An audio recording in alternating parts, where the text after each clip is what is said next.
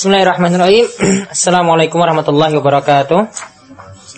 Alhamdulillahirabbil alamin wassalatu wassalamu ala asyrafil anbiya mursalin nabiyina Muhammad wa ala alihi wasahbihi ajmain.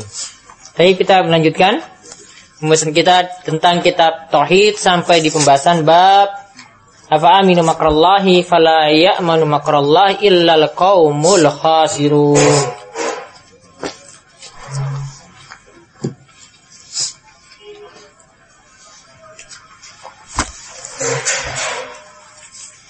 Tentang merasa aman dari murka Allah dan berputus asa dari rahmat Allah. Jadi dua hal dibahas sekaligus dalam satu bab. Ya bab ini tentang apa? Merasa aman dari murka Allah dan berputus asa dari rahmat Allah.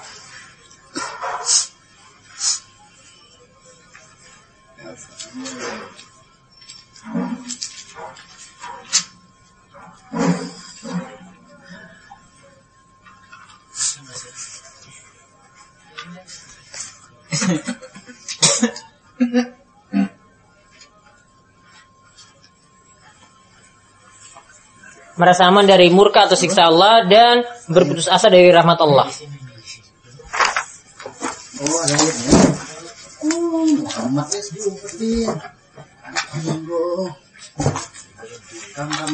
Jadi kadang seseorang itu ya bermudah-mudahan dalam berbuat maksiat karena dia selalu merasa aman dari siksa Allah. Ini termasuk dosa. Ya terlalu meremehkan maksiat. Kemudian ada yang kondisi yang kedua, dia sudah terjerumus dalam dosa, tapi apa?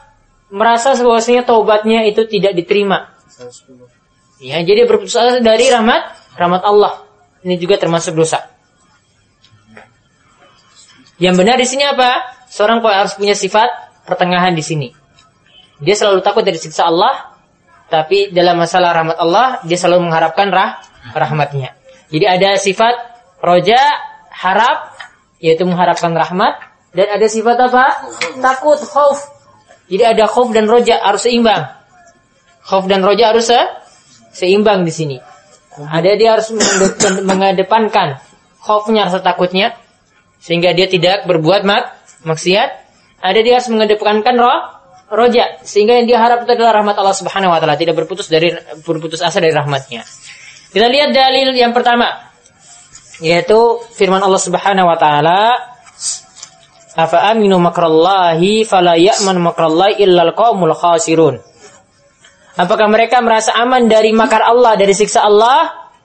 Fala ya'manu makrallah, tidaklah seorang itu merasa aman dari murka Allah illal qaumul khasirun, kecuali di, mereka adalah orang-orang yang merugi, kaum yang merugi. Ya, ini tentang orang-orang yang merasa aman dari siksa Allah ya. Kemudian ayat yang kedua. Wa qawlihi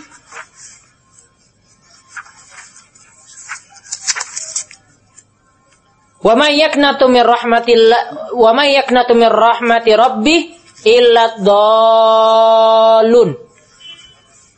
Dan siapa yang yaknat berputus asa dari rahmat Robnya, rahmat Allah, illa dolun. Kecuali dia adalah orang-orang yang sesat. Kecuali dia adalah orang-orang yang sesat.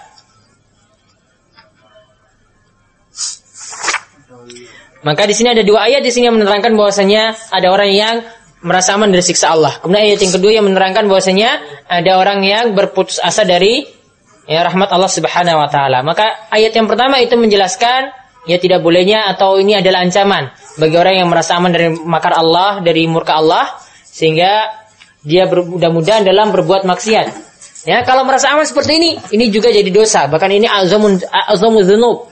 Ini adalah sebesar-besarnya dosa. Begitu juga kalau seorang itu berputus asa dari rahmat Allah Subhanahu wa taala, ini juga termasuk do, dosa. Jadi tidak perlu berkecil hati seperti itu. Maka seorang muslim, ya seorang mukmin, ya, itu harus ya berada antara atau dia menggabungkan antara rasa takut ya terhadap siksa Allah dan rasa harap. Dia harus menggabungkan antara khauf dan roja. Rasa har, rasa takut dan rasa harap. Jangan dia mengedepankan salah satunya. Jangan dia terlalu ya takut sehingga putus asa dari rahmat Allah. Mengedepankan, mengedepankan salah satunya. Ya, dia jangan mengedepankan salah satunya. Jangan juga sebaliknya. Dia mengedepankan rasa roja saja. Roja harap saja. Kalau buat maksiat ya, ya nanti Allah itu ampuni saya, enggak enggak apa-apa saya buat maksiat. Ya. Kan Allah Maha Pengampun. Kan Allah Maha Pengampun. Ya, tidak boleh. Roja tidak boleh berlebihan seperti ini apalagi di ditaruh atau diletakkan dalam masalah berbuat mak maksiat. Seharusnya dikedepankan situ apa? Ketika mau buat maksiat, rasa takut. Ya, tidak boleh ketika dia sudah terjerumus dalam maksiat, yang dia kedepankan juga rasa takut. Takutnya terlalu besar. Sehingga kalau dia sudah berbuat maksiat, terjerumus dalam dosa, terjerumus dalam zina, terjerumus dalam perbuatan makan riba misalnya, ya atau telah membunuh seorang, kalau dia seperti ini berputus asa dari rahmat Allah Subhanahu wa taala, kedepankan rasa takut saja. Nah, ini juga bahaya. Makanya di sini harus digabungkan ada apa? Ada khauf dan roja. Ya, tidak bisa salah satunya saja. Saya roja saja, enggak. Atau saya khauf saja, tidak. Jadi para ulama biasa katakan bahwasanya roja ini ketika kita sudah terjerumus dalam maksiat, maka roja ini yang kita ya kedepankan. Kalau kita ingin berbuat maksiat, maka khauf yang kita kedepankan. Ketika menjelang hari akhir hayat hidup kita yang dikedepankan apa? Khauf apa roja? Roja. Ya itu harap kan supaya dosa-dosanya itu diampuni. Kalau berpikir gini boleh nggak sih?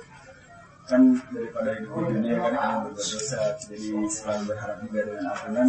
Kenapa waktu dulu nggak usah diciptain aja? Hah? Nggak usah diciptakan ke dunia. Kenapa saya tidak jadi waktu saja gitu? Iya sama dengan orang-orang musyrik nanti kalau ketika hari kiamat nanti ya laitani kuntu turaba. Ya Allah kenapa tidak jadikan kami saja tanah? Artinya artinya jadikan kami tanah saja itu maksudnya ya eh, kami tetap dalam keadaan jadi tanah saja biar tidak disiksa.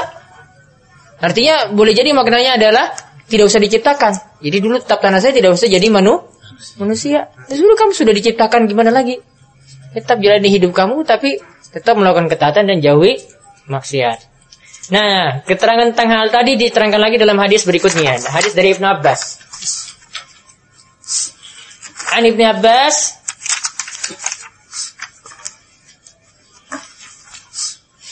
Dari Ibnu Abbas, An Rasulullah SAW, Rasulullah Su'ila anil kabair, ditanya mengenai dosa besar. Maka fakal, maka Nabi SAW itu bersabda, asyirku billah. Asyirku billah, berbuat syirik kepada Allah Subhanahu wa taala. Hadis sesajen. Apalagi syirik? Hah? Minta ke kubur. Ya. Minta ke kubur atau jadikan kubur sebagai perantara dalam doa, apalagi syirik? bernazar untuk Selain Allah. selain Allah. Nah, kemarin sudah kita bahas di awal-awal bab ya. Nah, itu semua termasuk kesyirikan. Ini termasuk abair, dosa besar. Kemudian yang kedua, waliya'su min rauhillah. Berputus asa ya min rauhillah. Ya, rauhillah maksudnya adalah dari rahmat Allah. Ya, jadi dia berputus asa dari rahmat Allah. Karena yang kedepankan itu takut, khauf. Kemudian yang ini termasuk dosa besar juga. Ini termasuk dosa besar. Jadi putus asa dari rahmat Allah termasuk dosa besar. Karena kalau putus asa dari rahmat Allah ini orang bisa melakukan dosa yang lainnya lagi apa contohnya? Ya bunuh diri. Sudah nggak mampu lagi jalan kehidupan sudah saya bunuh diri saja. Dosa besar lagi. Ya. Itu karena awalnya dari apa? Al-ya'su min rauhillah. Kemudian yang ketiga, wal amnu min makrillah, merasa aman dari siksa Allah atau murka Allah. Ya, makanya dia mudah-mudahan dalam maksiat. Nah, ini semua dikatakan al-kabair minal kabair termasuk dosa besar. Kemudian hadis dari Ibnu Mas'ud. Yaitu ia berkata, akbarul kabair, dosa besar yang paling besar. Apa dosa besar yang paling besar? Beliau katakan, ini perkataan Ibnu Mas'ud ya. Perkataan Ibnu Mas'ud. Jadi katakan yang pertama, ya al-isyraku billah, berbuat syirik kepada Allah sama dengan yang pertama tadi. Kemudian yang kedua, wal amnu min makrillah, merasa aman dari siksa Allah atau murka Allah. Kemudian yang ketiga, wal kunut min rahmatillah, berputus asa. Kunut itu sama dengan ya'su, berputus asa dari rahmat Allah. Ya. Ya, dikumpa. Ya, Allah. Wal kunut min rahmatillah, berputus dari rahmat Allah. Kemudian wal ya'su min rauhillah, itu maknanya sama. Yaitu sama ya tadi ya. Berputus asa dari rahmat Allah.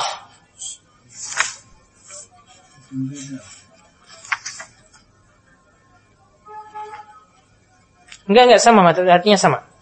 Wal qaut kunut min rahmatillah wal ya'su min rahillah itu sama. Jadi sama-sama tidak ada rasa harap di situ ya. Sama-sama tidak ada rasa harap. Artinya itu sama. Ini diriwayatkan oleh Abdul Razak. Intinya di sini menerangkan bahwasanya yang bab yang kita bahas di sini dua sifat tadi ini termasuk dosa besar. Bahkan Ibnu Mas'ud katakan ini akbarul kabair, dosa besar yang paling paling besar.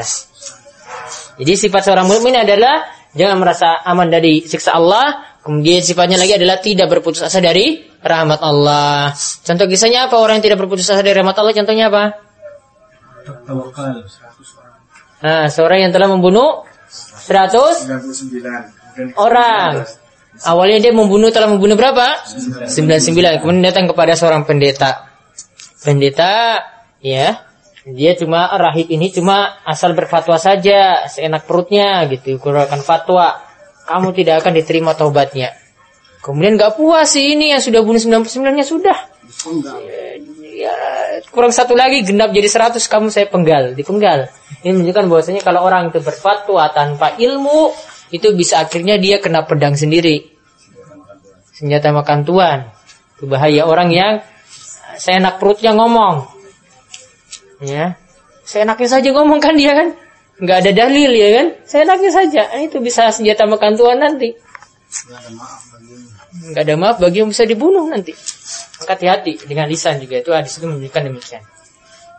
Nah, kemudian dia datang kepada orang yang berilmu berikutnya. Dia tanya di mana orang berilmu yang ada di muka bumi ini. Kemudian ditunjukkan kepada orang berilmu. Orang berilmu ditanya tentang perbuatan dia. Saya sudah membunuh 99 tambah satu. Ya, gimana tobat saya diterima atau tidak? Ya, yang namanya orang berilmu dijawab apa? Tobatmu diterima. Namun dengan syarat. Kamu harus pergi meninggalkan negeri ini ya negeri yang kau berbuat maksiat di dalamnya. Maka dia juga menunjukkan bahwasanya kalau orang itu telah berbuat maksiat, tinggalkan masa lalu. Ya, pergi dari tempat tersebut jauh. Ya, dulu biasanya minum khamar sini teman-teman temannya ini lingkungannya di sini dulu, tinggalkan teman-teman tadi pergi dari situ. Dulu pernah berzina di situ, pergi dari situ juga biar dia melupakan. Karena kalau dia tetap di situ, wah nanti ketemu teman-temannya lagi wah nggak enak apalagi orang Indonesia ya kan? Aduh nggak enak sama teman gimana gitu. Ya dikasih rokok ya saya ya dikasih ya nggak enak nolak gitu ya. Kasih komer ya nggak enak nolak juga ikut lagi. Sama juga nanti kalau dia sudah berdiri di situ kan ketemu lagi aduh itu cewek yang dulu itu ya Allah saya sudah putusin tapi kasihan juga. Kembali lagi kan? Kembali lagi. Tapi kalau dia sudah pergi gimana? Dari tempat tersebut? Sudah.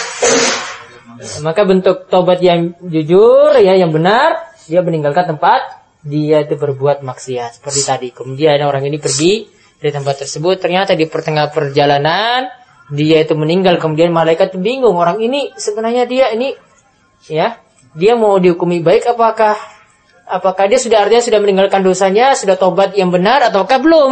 Akhirnya diukurlah jarak antara tempat tujuan dia tadi dengan apa? Dengan tempat yang dia dahulu berbuat maksiat. Kemudian diukur, ya, ternyata Allah perdekatkan. Jaraknya itu lebih dekat ke tempat ya dia mau ya pergi dari tempat tersebut dari tempat tujuan. Tempat dia mau bertobat di sana. Ya akhirnya Allah dekatkan. Ya akhirnya karena sebab ini dia masuk surga nah, itu hikmahnya ya ini juga menunjukkan bahwasanya dosa pembunuhan juga kalau orang itu bertobat bisa dimaafkan ini juga menunjukkan demikian. Ini juga hadis ini juga menunjukkan keutamaan orang yang berilmu. Nah, si alim tadi yang mengatakan taubatmu diterima berbeda kan dengan orang yang asal berfatwa tadi seenak perutnya. Ya, itu berbeda. Tingkatannya juga berbeda. Yang itu di antara dalil yang menunjukkan bahwasanya Nggak seorang pun harus tidak berputus asa dari rahmat Allah Subhanahu wa taala. Kita lihat masail.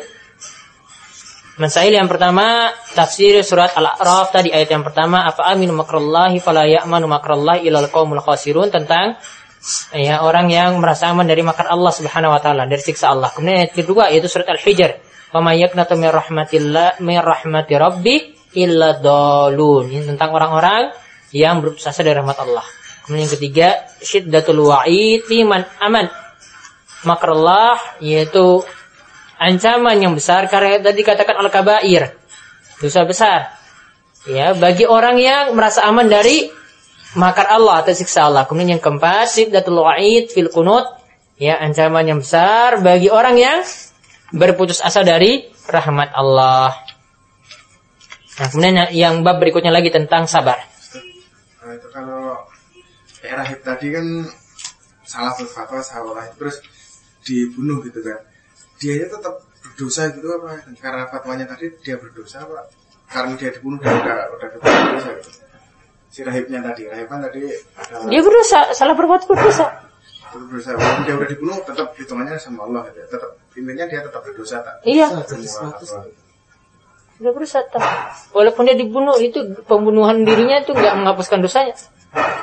kalau kita tak gimana sih kita mensikapi sekarang orang yang terlalu bermudahan dalam itu agamanya dia sebenarnya gini bukan bukan bukan tapi ada ada orang yang mencari pembenaran atas ke- kesalahannya gitu jadi Jadi kalau dia berbuat dulu nanti baru cari dalil gitu. Dalilnya pas baru ini ambil gitu. gitu sih jadi ini gitu eh, apa itu dia itu pas di sini puasa gitu kan. Hmm. dia tuh puasa dianya di kamar itu makan apa. Tapi ketahuan sama apa gitu Loh, kamu nggak puasa no? Dia ngomongnya puasa kan semampunya gitu yang yang mampu. Saya kan nggak mampu dia nggak puasa gitu alasannya aja gitu. Kita mau mensikapnya gimana gitu kan? Mau diingetin dia nyuruh kayak gitu nggak diingetin kita kanya tahu hukumnya tahu hukumnya nggak boleh gitu gimana itu kurang kayak gitu Lapor aja ke kode. santai ya kadang kan ya, di sini teman-teman kita itu ngomongnya gitu jadi Banyak kayak gitu, banyak nggak puasa. Sebenarnya Satu dua aja. sebenarnya, Bang. Itu ya, gitu. ada ada gitu cuman ada cuman ya, itu nggak nggak itu nggak nggak tahu. Itu cuma dianya setelah puasanya itu penting dianya ngomong gitu. Ya sudah nasihati saja, entah dia dapat ide atau tidak itu urusan dia dengan Allah nanti ya. Saya sudah beritahu kamu tuh keliru, kamu tuh seenak perutmu saja itu mau ambil pendapat. Itu bukan seperti itu menurut kemampuan itu bukan seperti itu. Itu kalau sudah nggak mampu puasa lagi, dia tuh bisa tahan perut. Beda dengan simba-simba yang cuma bisa tahan sekali satu jam saja tahan perutnya. Harus makan. Beda, emang dia kayak simba-simba gitu. Wah. Oh, Ya, masalah udah sama si kita apa gitu Kita maunya berdosa udah ikutin. Oh, Berarti dia tidak takut dengan makan Allah. kasih buku sama duaan. Ayo. Masya Allah. Antum ini. Oh, Jumat dia yang pidato. Dikatakan banyak tuh orang yang berpuasa ya. di bawah Nah, lanjut. makan. Kemudian sekarang kita lihat bab minal iman billah as-sabru ala aqdarillah. Di antara bentuk iman kepada Allah adalah sabar terhadap takdir Allah. Ya. Ini namanya sabar, kata para ulama, itu berasal dari kata al-habsu, menahan diri. Al-habsu menahan, menahan diri. Tapi yang secara istilah mas, makna sabar itu adalah menahan hati dari menggerutu, dari berkata, dari merasa tidak suka, dan juga menahan lisan dari menggerutu, ya, dan juga menahan jawari anggota badan dari, ya, melakukan perbuatan yang tidak menunjukkan tidak sabar, seperti pukul-pukul pipi, ya, robek-robek baju. Kalau orang Syiah itu apa? Tumpanting segala sesuatu. Ya, orang Syiah itu ini juga tanda tidak sabar itu ya. Ketika Husain meninggal, kemudian apa? Setiap tanggal Satu surat. satu suro, pukul-pukul badannya dengan bisa tadi kan itu termasuk bentuk tidak sabar. Itu termasuk meratap dan termasuk bentuk tidak sabar. Nah, kita lihat sabar juga ya. Tadi dikatakan as-sabru ala akdarillah, sabar terhadap takdir Allah. Di sini yang beliau uh, bahas ini tentang sabar yang uh, satu jenis sabar. Tapi sebenarnya ada tiga macam jenis sabar. Yaitu yang pertama adalah sabar terhadap sabar dalam melakukan ketaatan. Sabar dalam melakukan ketaatan artinya kita terus menerus bersabar kalau sholat ya terus lakukan walaupun dalam keadaan sulit juga dilakukan istiqomah. Kemudian yang kedua sabar dalam meninggalkan mak maksiat nggak mau kembali lagi ke maksiat tadi seperti kemarin kita bahas apa? Dia tidak mulai kembali ke masa lalunya. Ke kekufuran seperti dia dia, dia benci jika dilemparkan dalam api. Ya dia benci jika dilemparkan dalam api. Nah ini sabar yang kedua. Sabar dalam menjauhi maksiat. Yang ketiga apa? Nah ini yang kita bahas itu sabar dalam menghadapi takdir Allah. Ini adalah takdir yang menyakitkan, yaitu berupa musibah. Sini beliau masukin dalam masukkan dalam bab ini dalam kitab tauhid. Ya. Untuk menunjukkan bahwasanya seorang harus atau wajib bersabar ketika menghadapi takdir yang tidak mengenakan. Dan tidak boleh tasakhut, tidak boleh merasa tidak suka atau murka terhadap takdir tersebut. Karena kalau orang itu murka terhadap musibah semacam ini, tidak suka berarti apa? Dia ketauhidannya itu jadi berkurang. Ya, ketauhidannya itu jadi ber berkurang. Kalau termasuk takdir. Kalau galau, galau. Galau terhadap takdir gitu ya. Iya, eh, galau termasuk takdir juga. Galau pengertiannya apa? Itu Bisa, bisa. Hah? Tulisannya gimana dulu? pikiran kacau. Semerawut gitu. Hah? Pikiran kacau. Iya, pikiran kacaunya itu gimana dulu harus dilihat lagi galaunya. Gitu ya. Enggak. Pokoknya namanya tidak sabar tadi. Ya, dengan hati merasa tidak suka gitu ya. Kemudian dengan lisan dicaci maki takdir tersebut musibah tersebut malah di ini ya malah tidak suka ditunjukkan dalam lisannya atau dengan menampakkannya dengan anggota badannya dipukul badannya ya udah komputer nggak bisa ini kerja banting komputernya komputernya nggak salah apa apa kok Kalau nggak banting pintu ya bajunya ah, emosi sekali gitu sedikit nggak bisa tidur. Hah? itu namanya tidak sabar. Kemudian kita lihat di sini dalilnya adalah wa qouli ta'ala yaitu firman Allah Subhanahu wa taala wa may yu'minu billah yahdi qalbah. Yaitu barang siapa yang beriman kepada Allah yaitu yang dimaksudkan di sini adalah dia beriman bahwasanya musibah itu adalah takdir atau ketentuan Allah, yahdi qalbah, maka Allah akan memberi petunjuk kepada hatinya, memberi petunjuk kepada hatinya itu untuk sabar. Ya jadi orang itu bisa sabar jika mengimani Allah itu yang menetapkan musibah ter- tersebut. Allah yang menetapkan takdir takdir tersebut. Maka di antara keutamaan seorang itu mengimani takdir dengan benar, berarti apa? Dia sabar dalam menghadapi musibah. Karena dia tahu ini ketentuan Allah. Ya, sehingga dia tidak bisa ini.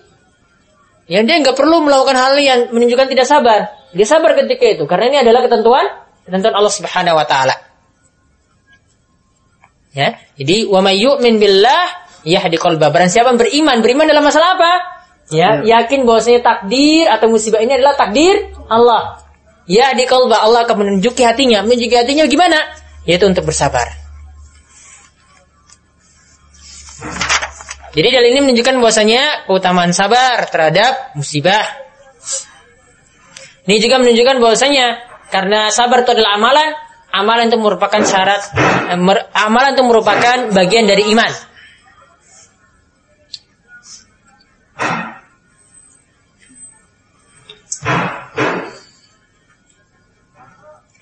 Nah, kemudian kita lihat lagi hadis. Berikutnya adalah hadis Wa fi sahih Muslim dalam sahih Muslim an Abi Hurairah dari Abu Hurairah anna Rasulullah sallallahu alaihi wasallam qala bersabda Isnani fin nas huma bihim kufrun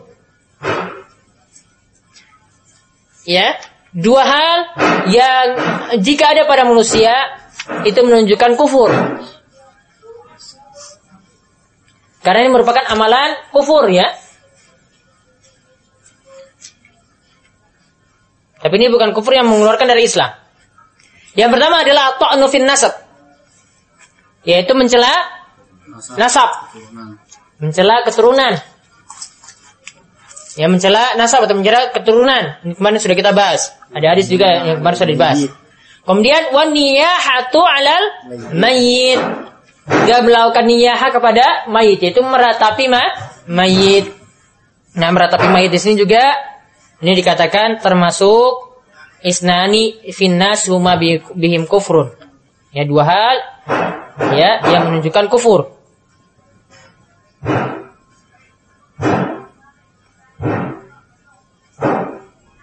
Yang dimaksudkan dengan niyaha di sini ya, niyaha yaitu kata secara asalnya itu adalah raf'us saut indal musibah tasakhut alal qadar. Yaitu dia mengeraskan suara, artinya ketika menghadapi musibah dia itu bersuara keras, ya meratapi, Histeris. ya. Histeris ketika menghadapi musibah. Yang menunjukkan bahwasanya dia tidak ridho, dia tidak suka terhadap takdir yang telah Allah tetapkan.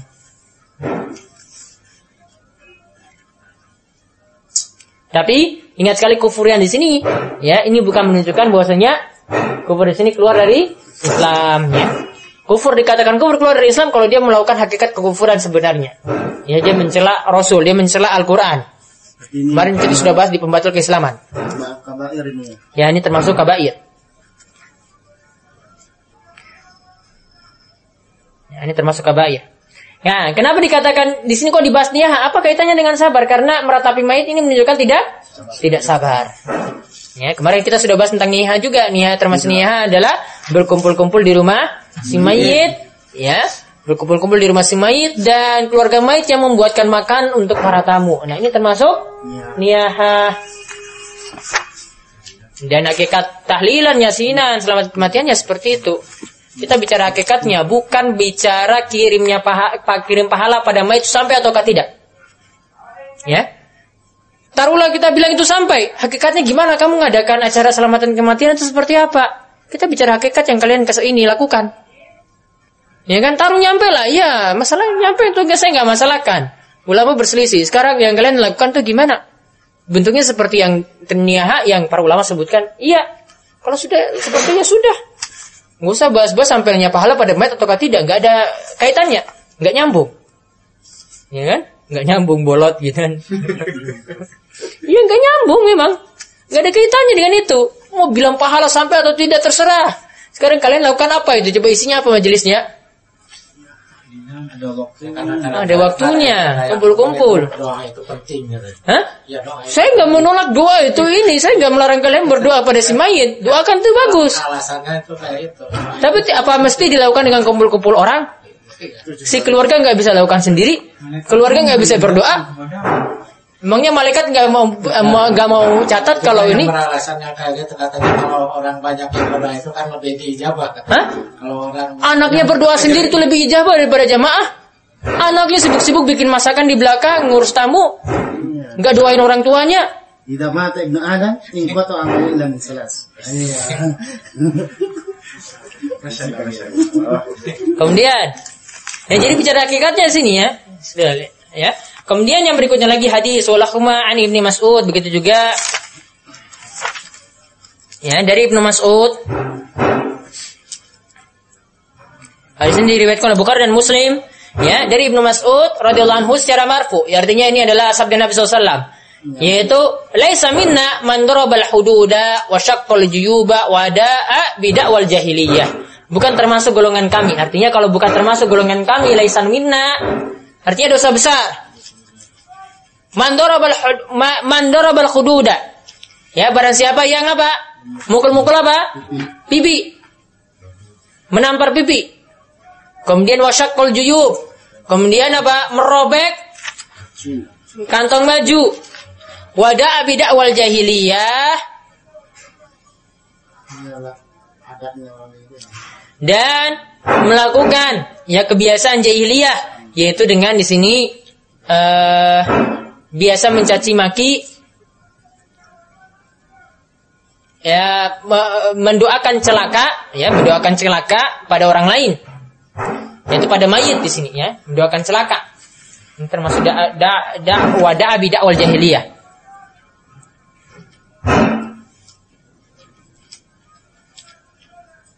Ya, ini termasuk kata beliau ini termasuk ya dikatakan tadi laisa minna. Ini bukan termasuk golongan kami. Artinya di sini bukan sifat orang beriman. Jadi termasuk tadi ya ini dimisalkan pokoknya segala bentuk tidak sabar yang diwujudkan dalam bentuk amalan. Ya orang sia tadi pakai apa? Yang pakai pisau terus pukul-pukul badannya. Termasuk di sini. Ini laisa minna ini tidak termasuk golongan kami. Orang Islam tidak ada seperti itu kalau merat- kalau mendapati musibah itu tidak sabar. Ya pukul-pukul badannya ya kan? Pernah lihat video-video seperti itu? Itu ritualnya apa namanya? Ritual. Itu di Karbala? Namanya apa? saya lupa namanya. Pokoknya mengenang kematian Hussein seperti itu. Ya atau pukul-pukul badannya seperti ini. Nggak sampai pukul ini. Kalau mereka pada satu surah tuh cuma pukul-pukul badan begini saja. Sama. Di Indonesia belum berani ya. iya nggak berani sebenarnya.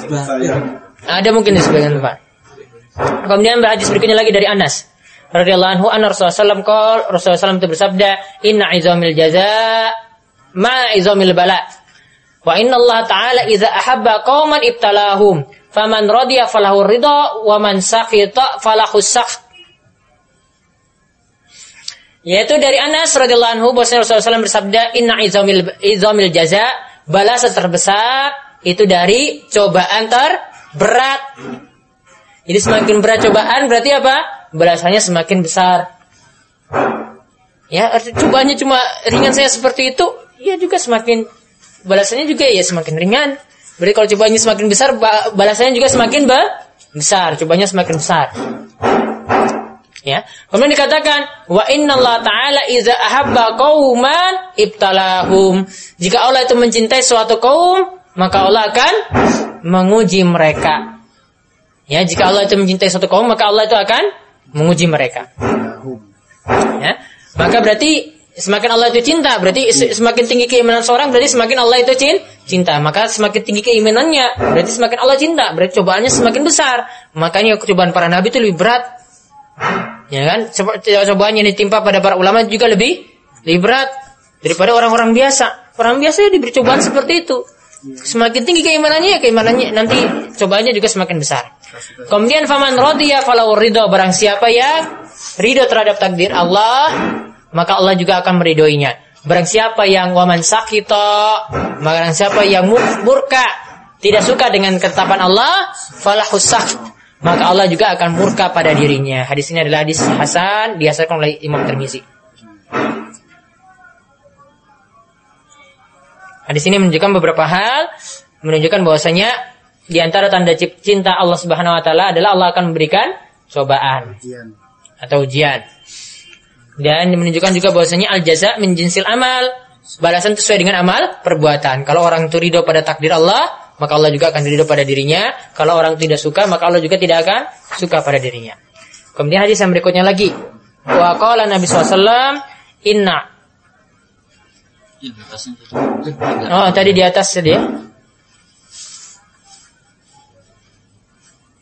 Tadi dari Anas. Ini sama juga ya. Dari Anas tuh.